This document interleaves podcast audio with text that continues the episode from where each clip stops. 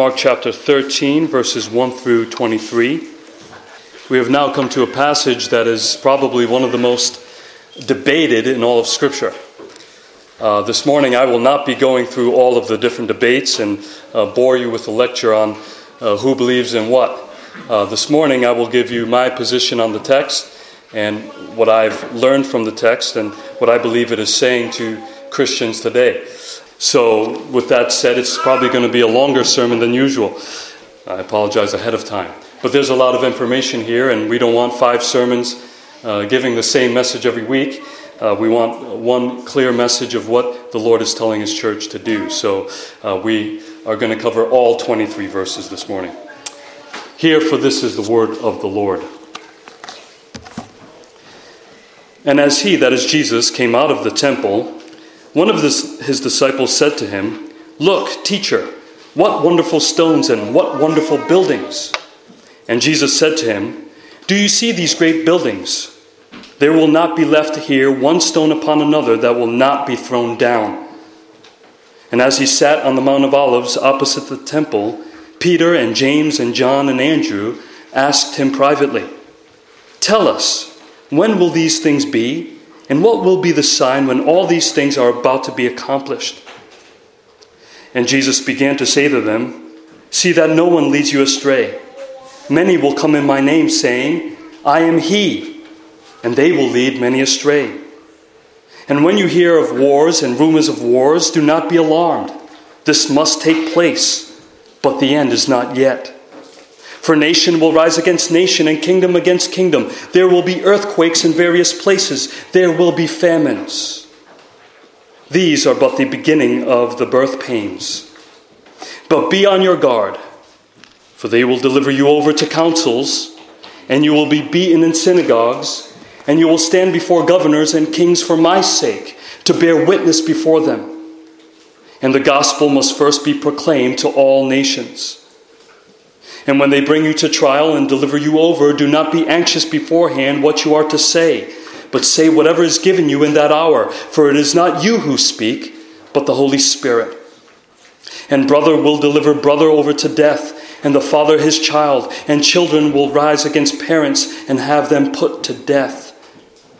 And you will be hated by all for my name's sake, but the one who endures to the end will be saved. But when you see the abomination of desolation standing where he ought not to be, let the reader understand. Then let those who are in Judea flee to the mountains. Let the one who is on the housetop not go down, nor enter his house to take anything out. And let the one who is in the field not turn back to take his cloak. And alas, for women who are pregnant and for those who are nursing infants in those days. Pray that it may not happen in winter. For in those days there will be such tribulation as has not been from the beginning of creation that God created until now, and never will be. And if the Lord had not cut short the days, no human being would be saved. But for the sake of the elect, whom he chose, he shortened the days. And then if anyone says to you, Look, here is the Christ, or Look, there he is, do not believe it. For false Christs and false prophets will arise and perform signs and wonders to lead astray, if possible, the elect. But be on guard. I have told you all things beforehand. The grass withers, the flower fades, but the word of our God will stand forever. In our text this morning, it is the day before Jesus is to be betrayed and arrested. And as Jesus came out of the temple, one of his disciples was admiring the outward beauty of the temple and said to him, Look, teacher, what wonderful stones and what wonderful buildings. Herod the Great was said to have expanded the temple to about double the size of Solomon's construction. And now Jesus has been teaching his disciples about how it is not all about outward appearances and how the kingdom of God was a spiritual kingdom. So this disciple was obviously not listening. Israel had put their hopes in the rituals and worldly splendor of the temple, and instead of it being a symbol of faith, it became an obstacle of faith. And this wasn't the case only for Israel or uh, Jerusalem, it was also the case for his own disciples. They would ask Jesus, What about the restoration of Israel? What about the restoration of the nation of Israel? Well, Jesus prophesied the destruction of the temple back when he cursed the fig tree, and now he foretells the temple's ultimate fate. After answering question after question coming from the religious elites, this becomes his mic drop moment. He has the final say. And this comes after he proclaims seven woes or seven curses on these religious leaders for not placing their faith in what or who the temple ultimately pointed to. He says, Do you see these great buildings? There will not be left here one stone upon another that will not be thrown down. Now that the Messiah has come, the temple has become useless. It will be replaced with a heavenly temple, one not made with hands. Now, Jesus is very popular at this point, even though he has made many shocking statements. But this statement is the most shocking statement that he has made so far. And it is believed to be the reason why the people would later turn on him. To God's people, the temple was the sign of God's presence and favor. So if the temple was torn down, that would be a sign that God is no longer for them and that the end is actually near. So the shock of this statement leads the disciples to ask him some questions. Now, they follow him as uh, Jesus, who is the glory of the Lord, departs the temple and he heads east to the Mount of Olives, where the famous Olivet discourse takes place. And it begins when Peter, James, John, and Andrew, Peter's brother, asked him privately, Tell us, when will these things be? And what will be the sign when all these things are about to be accomplished? Now, they're not just asking uh, when will the temple be destroyed, but also what will be the sign of Jesus' return and of the end of the age. We find that in Matthew chapter 24. One aspect of Jesus' teaching that Mark doesn't cover is that he tells them he will be going away soon and he will be making a home for them. So they're asking him, when will all this be over? When will he return with the kingdom and take them with him? When will the temple be rebuilt and Israel restored? Because this sounds hopeless to the average Israelite. This is judgment on God's own people. Will God not show mercy? Now, throughout the years, uh, many Christians have been obsessed with questions about the end times, to the extent that they even try to put a date on Jesus' return. How does Jesus answer this question? Well, he doesn't give them a date, he gives them signs. He gives them a mixed prophecy. Uh, I say mixed prophecy because uh, some of what he says applies specifically to the disciples at that time, while at the same time, much of what he says still applies to the church universally throughout the entire age, which would include us today. So, if we were to summarize what he says here, we would say there will be trouble, specifically for the church, in this world until Jesus returns. Again, there will be trouble for the church until Jesus returns. Now, he doesn't give us these signs to alarm us as uh, some have treated these signs. He doesn't give us these signs so that we could uh, speculate or turn on the news and uh, read our Bibles at the same time to try to figure out where we are exactly or who is who or uh, when is when. But he gives us these signs to not only warn us, but also to comfort us and reassure us that God is in control and that he will be returning soon. He is reassuring us that He doesn't leave us to ourselves. But first, Jesus answers their question by telling them of the signs of the end of the age. Here he speaks as a prophet. So, based on his language, he suggests that this will not only happen during the apostles' time, but this is for all time and for us as well until his return. These are reoccurring events, that is, they are repeated throughout history.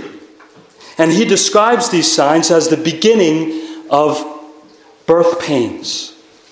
Paul says we know that the whole creation has been groaning together in the pains of childbirth.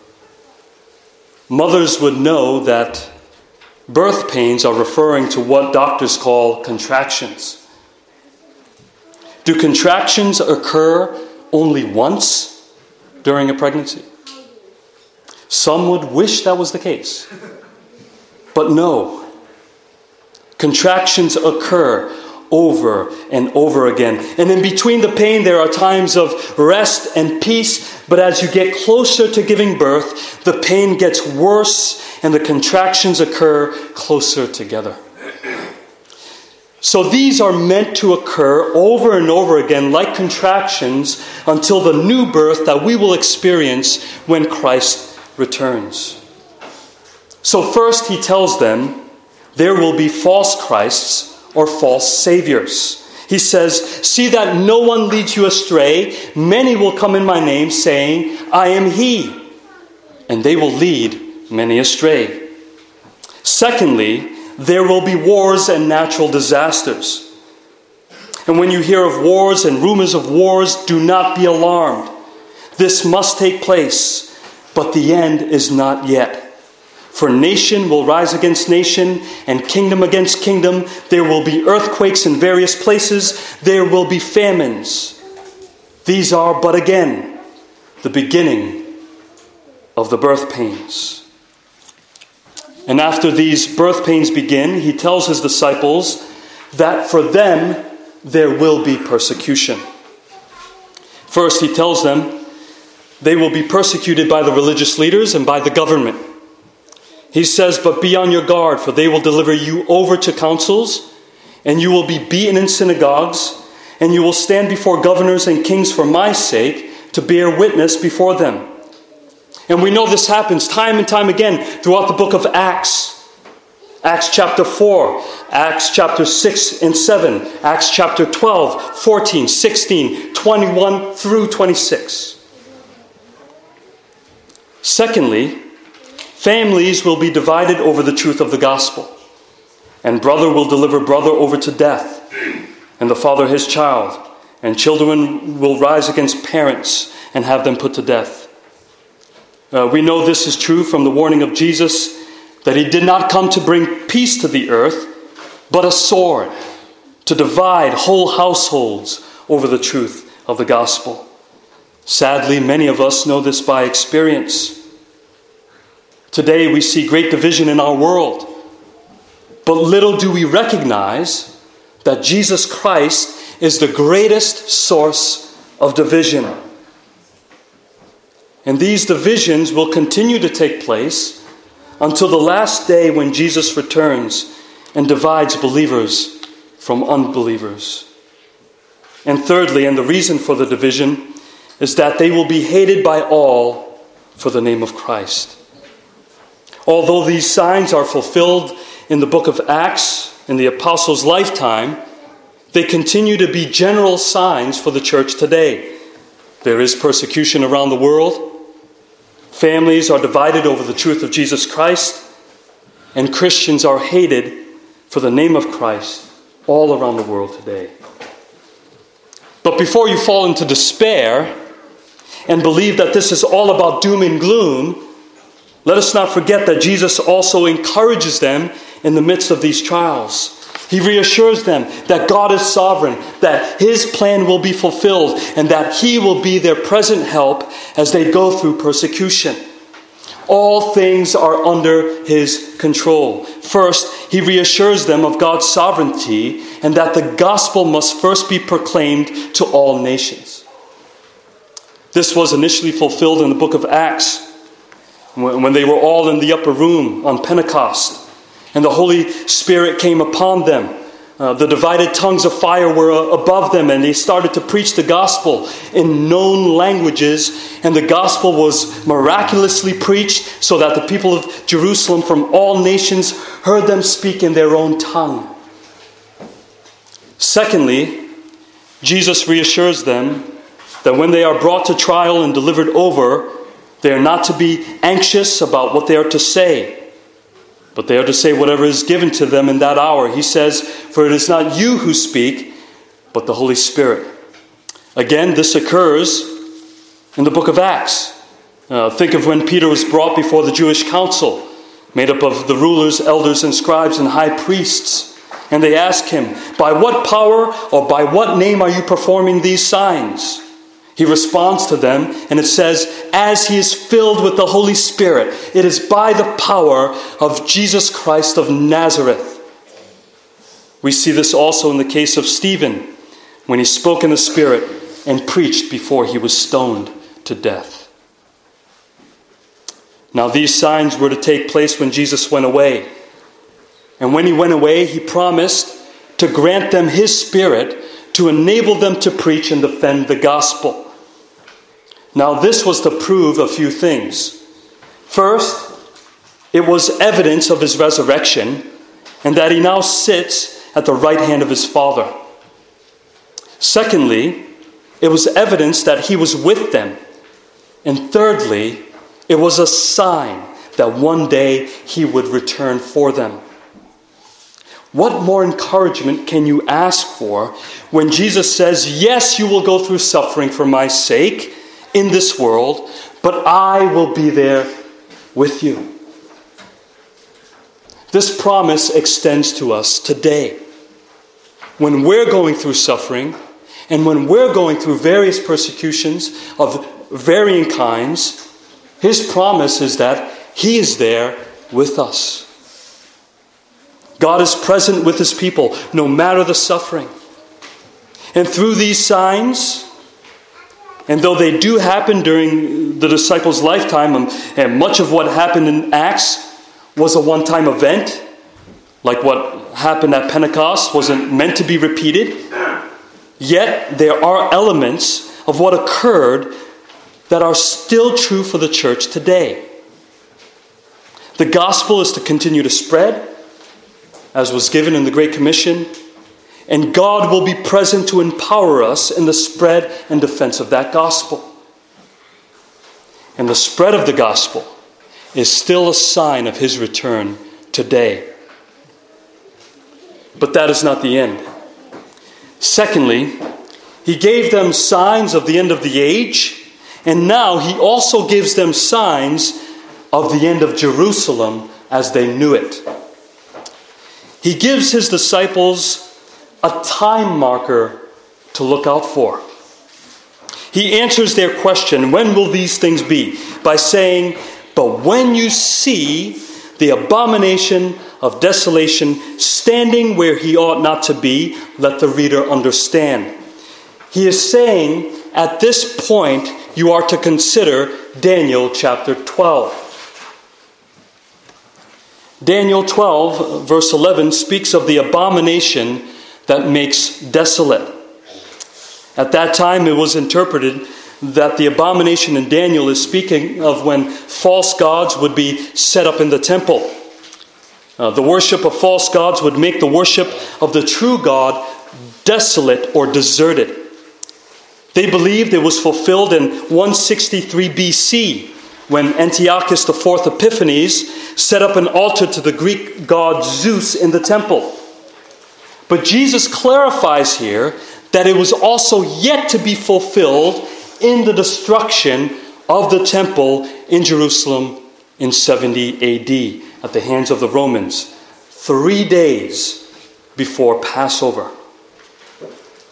After he proclaims the curses on the leaders of Jerusalem, he laments over Jerusalem and says, See your house, that is, the temple, is left to you desolate.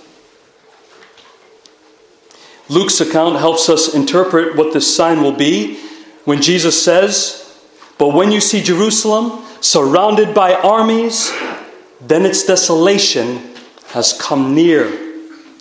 That's the sign. That's the sign. So at that point, let those who are in Judea flee to the mountains. Let the one who is on the housetop, uh, in Judea, the, the roofs were used as porches at the time. It says, Do not go down nor enter his house to take anything out. That means uh, don't bother packing up. Let the one who is in the field not turn back to take his cloak. And alas, for women who are pregnant and for those who are nursing infants in those days, pray that it may not happen in winter.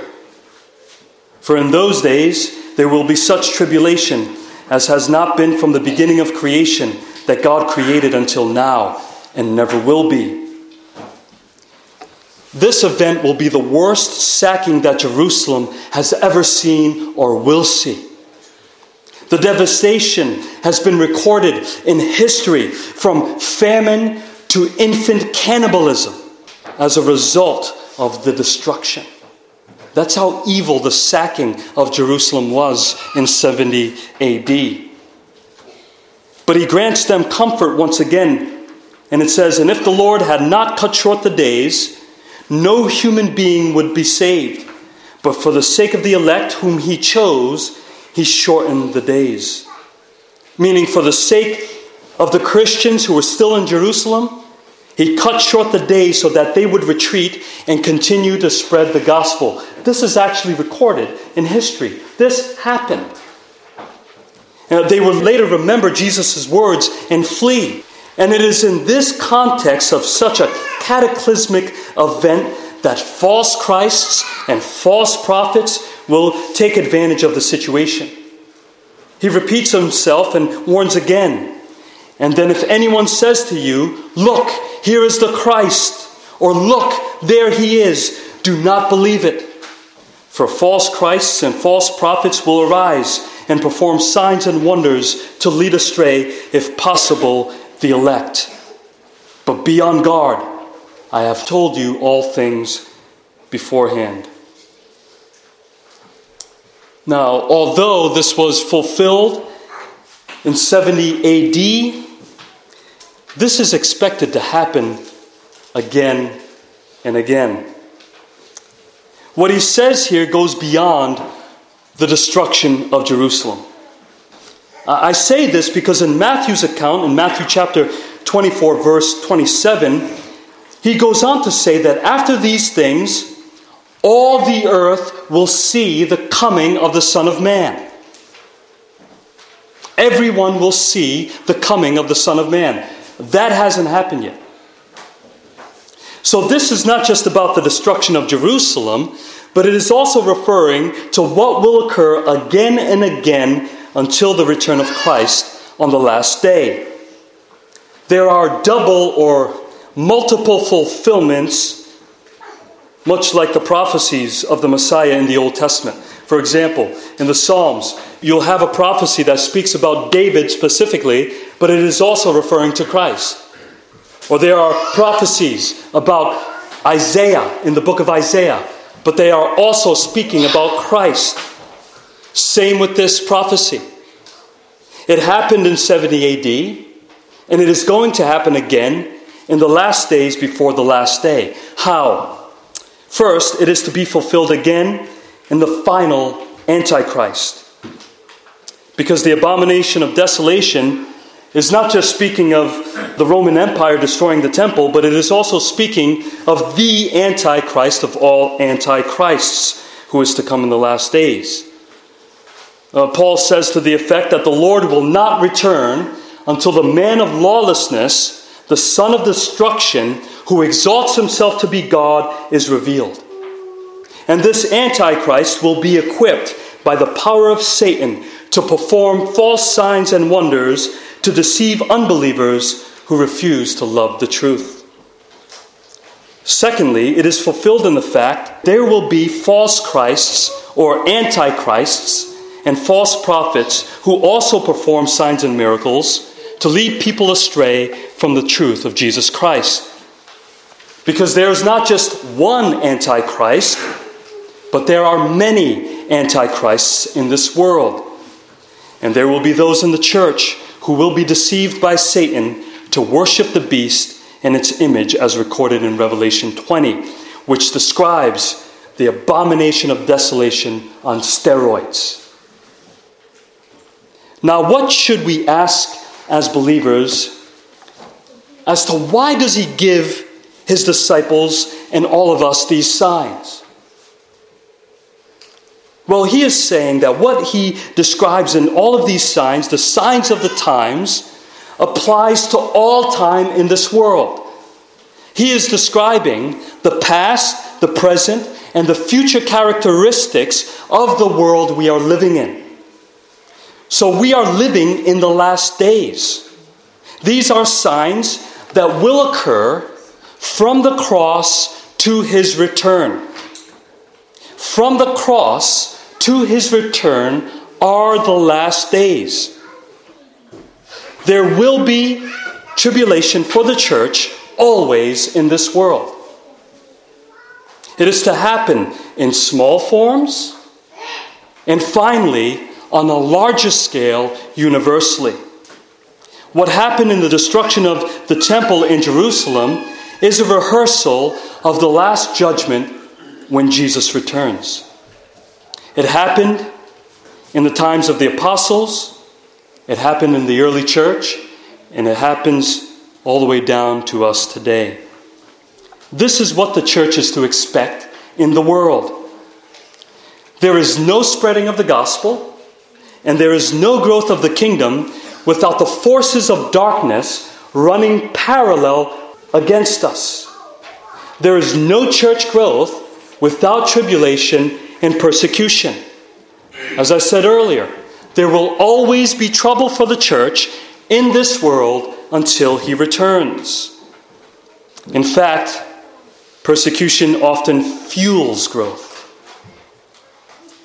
But ultimately, he tells us all of these signs to reassure us that he has already won the battle. He has already won the war. So that means his people have already won. Are we victorious now? Yes, but not yet. We have already won, but not yet. Because we are in a race to the finish line. This is meant to encourage us to persevere because He will have the last say. In fact, He already has the last say. So, this leads me to a few points of application from this text. Because the same enemy that was at work against His disciples back then is the same enemy that is at work against us today. And we don't battle against flesh and blood, but we fight a spiritual battle against spiritual darkness. We must be reminded of this today. But throughout this section on the signs, there are warnings and encouragements scattered throughout this passage. And they are to be applied to us now as it was then.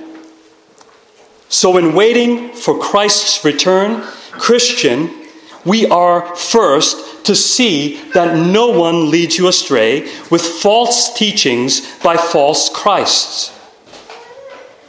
Many will come in my name saying, I am he, or I am the Christ.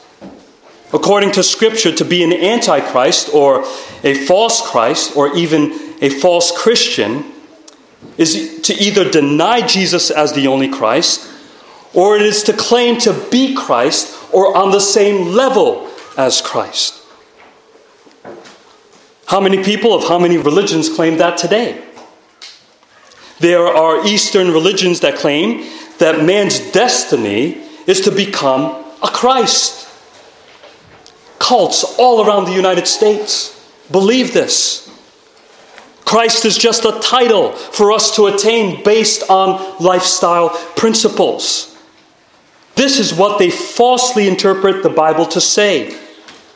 And there can be volumes upon volumes of books written that would record the countless people in history who have claimed to be the second coming of Jesus. Some religions claim that their gods are versions of Christ, like Krishna of Hinduism. But Jesus says, See or discern that you may not be led astray. There is no other Christ but Jesus. We often treat our leaders, such as presidents and celebrities, as if they are mini saviors here to save us. Some people treat so called believers of the past who perform signs and wonders as if they are on the same level as Christ. There was one guy a couple of decades ago who uh, dressed like he was Jesus. He had uh, marks on his hands and feet and performed miracles, and he claimed to be the second coming of Christ. Just a few weeks ago, there was another news article that said they found the second coming of Jesus. But just like Jesus warned us, and if anyone says to you, Look, here is the Christ, or Look, there he is, do not believe it. Because if he returns, believe me, you'll know it. Everyone on the planet will know it, and everyone will see him. That will be the last day of this world. During the apostles' time, there was a heresy that taught that Jesus had already returned in a secret rapture. The Bible doesn't know anything about a secret rapture. Paul says if anyone says he has already come, don't believe it. The funny thing is, many Christians believe in a secret rapture today. He says if someone says, there he is, don't believe it. Today, Christians are labeled as closed minded, which translates to our culture as being bigoted. But thinking through what we believe and being closed minded is a command from Jesus himself. He says, Don't believe it. False Christs and false prophets will arise and perform signs and wonders to lead astray, if possible, the elect. Be on guard. This world is always telling us to relax, go with the flow, become friends with the world, uh, be humble and have an open mind, consider other truths. But Jesus repeatedly says in this text, be on guard. See that no one leads you astray. And if someone claims there is another way and another Jesus, don't believe it. This goes to prove that even if someone performs miracles, signs, and wonders, it doesn't mean they are from God. It doesn't mean they are from God. So, what do we do when we see signs and wonders, maybe even UFOs? Go back to the Word of God for direction. And Jesus said, Don't believe it. To some, that sounds borderline atheistic because we can't place our faith in spiritual experiences or signs and wonders. They'll ask, Well, uh, don't you believe in miracles? Yes, of course we do. We believe in miracles. But we no longer need signs and wonders because we have the Word and we have the Spirit. Everything we need to know has already been revealed. The secret things belong to the Lord, but what has been revealed in His Word belongs to us. Case closed. Secondly, he says, when you hear of wars and rumors of wars, do not be alarmed. This must take place, but the end is not yet. We live in a society today that thrives on alarm. There are many false prophets making tons of profit on alarming others. There's always a new book about the next war or the next big event that will lead to the end of the world. It's the end of our country. How, how often do we hear that on the news? Jesus says, Don't be alarmed. The news reporters have no idea what they're talking about, and they have no idea what's going on. They can't tell the future, and the end is not yet. Don't be alarmed. It is not the end of the world yet. But instead, we go out and buy the guy's book and believe what the next guy is saying. But Jesus says, Don't be alarmed at the wars. This has been happening since Cain and Abel, and it is going to continue to happen. But the end is not yet. Remember, he is not trying to alarm us, but to warn and to comfort us. He is saying, when we see these wars, it is a sign of his return. Thirdly, in addition to be on your guard, he says, do not be anxious. Why? Because, uh, yes, persecution is coming from your family, from your friends, even from those in the church, and from those in power. You will need to have your guard up. And you don't need to be anxious about what you will say in response to their hatred because he will be there with you. These are not signs of God's absence. He is not absent when others persecute you. But these are signs of Christ's coming, and his presence is with us now. Be reassured that when you are persecuted, he is right there and he will appear very soon, just as he appeared to Stephen when he was stoned. And fourthly, the church must continue in her call to preach the gospel to all nations. The church's primary mission is the spread of the gospel. And it has always been the spread of the gospel. We can't get distracted by what's going on in the world or by the decay of the culture. We're not here to solve all the problems of the world. So we're here not to get distracted or to make our message fit what's going on in society.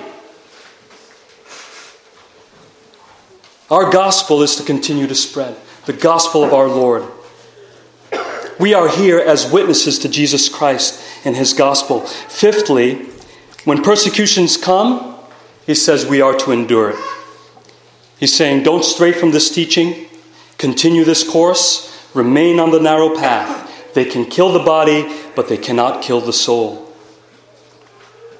And this leads to his encouragements and comforts from his promises. Because it's not only in our power that we persevere. There is the encouragement that the gospel will spread despite persecution. It will continue to spread. There's the promise that when we endure persecution, He will be with us through it all. There's the promise that if we endure to the end, we will be saved. But again, it is not in our own power. Because there is the comfort in knowing that in the midst of this great tribulation, God is mindful of us and that He will cause us to endure. He will preserve us. As He says, for the sake of the elect, whom He chose, He shortened the days of tribulation. We ought to be encouraged by this because He grants us the power to endure and He preserves His people to the end. That's why I always say that that doctrine of the perseverance of the saints should be changed to the preservation of the saints. Because it is God who holds us, it's not up to us. It is God who causes us to endure, and it is God who gives us exactly what we need, and not more than what we can handle. Also, the last comfort is that all of this suffering leads to the return of our Savior. For the slight momentary affliction is preparing for us an eternal weight of glory beyond all comparison as we look not to the things that are seen. Many Christians are distracted by what they are seeing today, but the things that are unseen. We look not to the things that are seen, but to the things that are unseen. For the things that are seen are transient, but the things that are unseen are eternal. This is what this passage is all about. This is what he is trying to tell his disciples. Now, may he grant us the grace to endure, to be watchful, and to be on guard against the powers of darkness. For he has the victory won for us, as he will soon crush Satan under our feet. Amen.